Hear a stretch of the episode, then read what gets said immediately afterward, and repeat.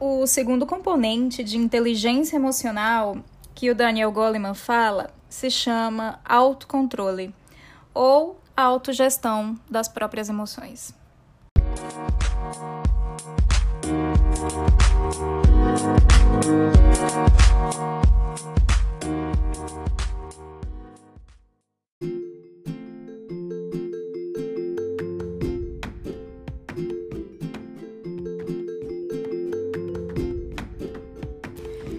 O autocontrole ou a autogestão das próprias emoções é algo que o Daniel Goleman trata como um segundo componente da inteligência emocional. E aí, na parte onde ele começa a falar sobre autocontrole, ele explica que existem algumas das emoções que são muito difíceis da gente controlar e que aparentemente boa parte das pessoas passa a vida tentando conter essas emoções e uma delas é a melancolia. Então ele, ele traz alguns dados bem interessantes sobre a própria depressão. Na época, nos Estados Unidos, é o medicamento mais utilizado para conter, digamos assim, essa melancolia que virava depressão na população americana, era o Prozac. Então, na época em que ele escreveu o livro, essa data de 1995, o Prozac ele era uma substância muito presente na vida das pessoas e nos corpos delas, para que elas conseguissem conter essa melancolia que acabava virando depressão.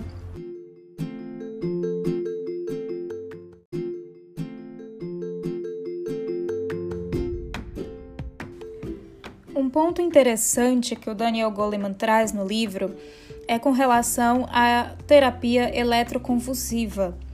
Ele diz que é utilizado particularmente em casos de depressão muito grave e que hoje é uma técnica utilizada com muito mais segurança, não oferecendo os riscos que havia antigamente. Porém, é, é uma terapia mais radical, é um procedimento feito sob anestesia geral, no qual algumas pequenas correntes elétricas passam pelo cérebro e acabam desencadeando uma pequena convulsão. Nesse momento, algumas pessoas relatavam que, após passar por essa terapia, elas chegavam a reverter rapidamente esses sintomas de, de depressão porque elas simplesmente esqueciam o que havia causado a depressão, aqueles eventos. Então, essa era uma terapia que ele cita como uma das possibilidades que também era utilizada à época.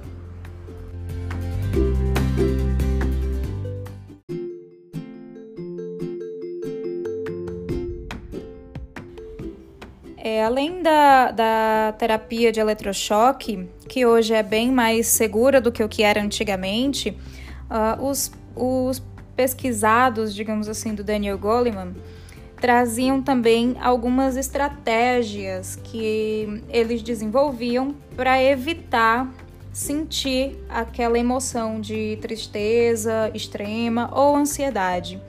Então, ele percebeu que uma estratégia comum utilizada pelos pacientes era a comida.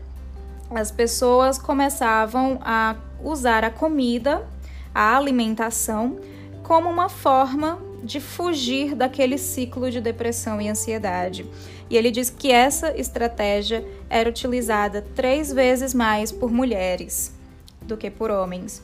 Então, comer em excesso trazia ao mesmo tempo um arrependimento. E algumas pessoas chegavam a buscar, por exemplo, recorrer ao álcool que também acaba sendo um depressor do sistema nervoso. Então acabavam aumentando os efeitos da própria depressão.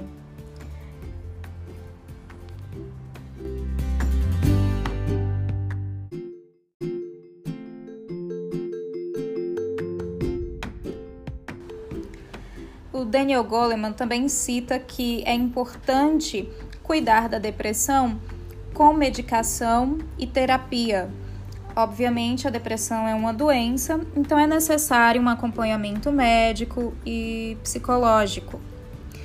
Ele diz que existem também outras estratégias mas que eram pouco usadas como antídotos contra a depressão. E aí ele diz que uma dessas formas é tentar ver as coisas de uma maneira diferente. É, um outro exemplo que ele cita é de uma paciente que diz que começou a fazer pequenas tarefas domésticas que antes ela adiava. E aos poucos ela ia conseguindo pequenas vitórias diárias dentro da própria rotina.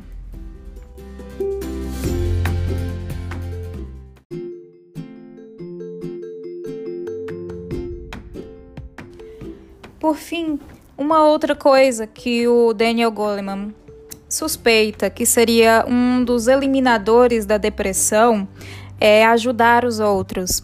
Ele diz que a empatia nos impede de ficar ali ruminando as preocupações, as questões egóicas e nos tira um pouco desse, desse ciclo de autopiedade, como ele fala no livro. Ele diz que é importante se lançar ao trabalho voluntário, é, ele, ele cita o exemplo de treinar um time de crianças, enfim, é, alimentar os sem-tetos, trabalhar com apoio a alcoólatras em uma família onde as pessoas negam o problema.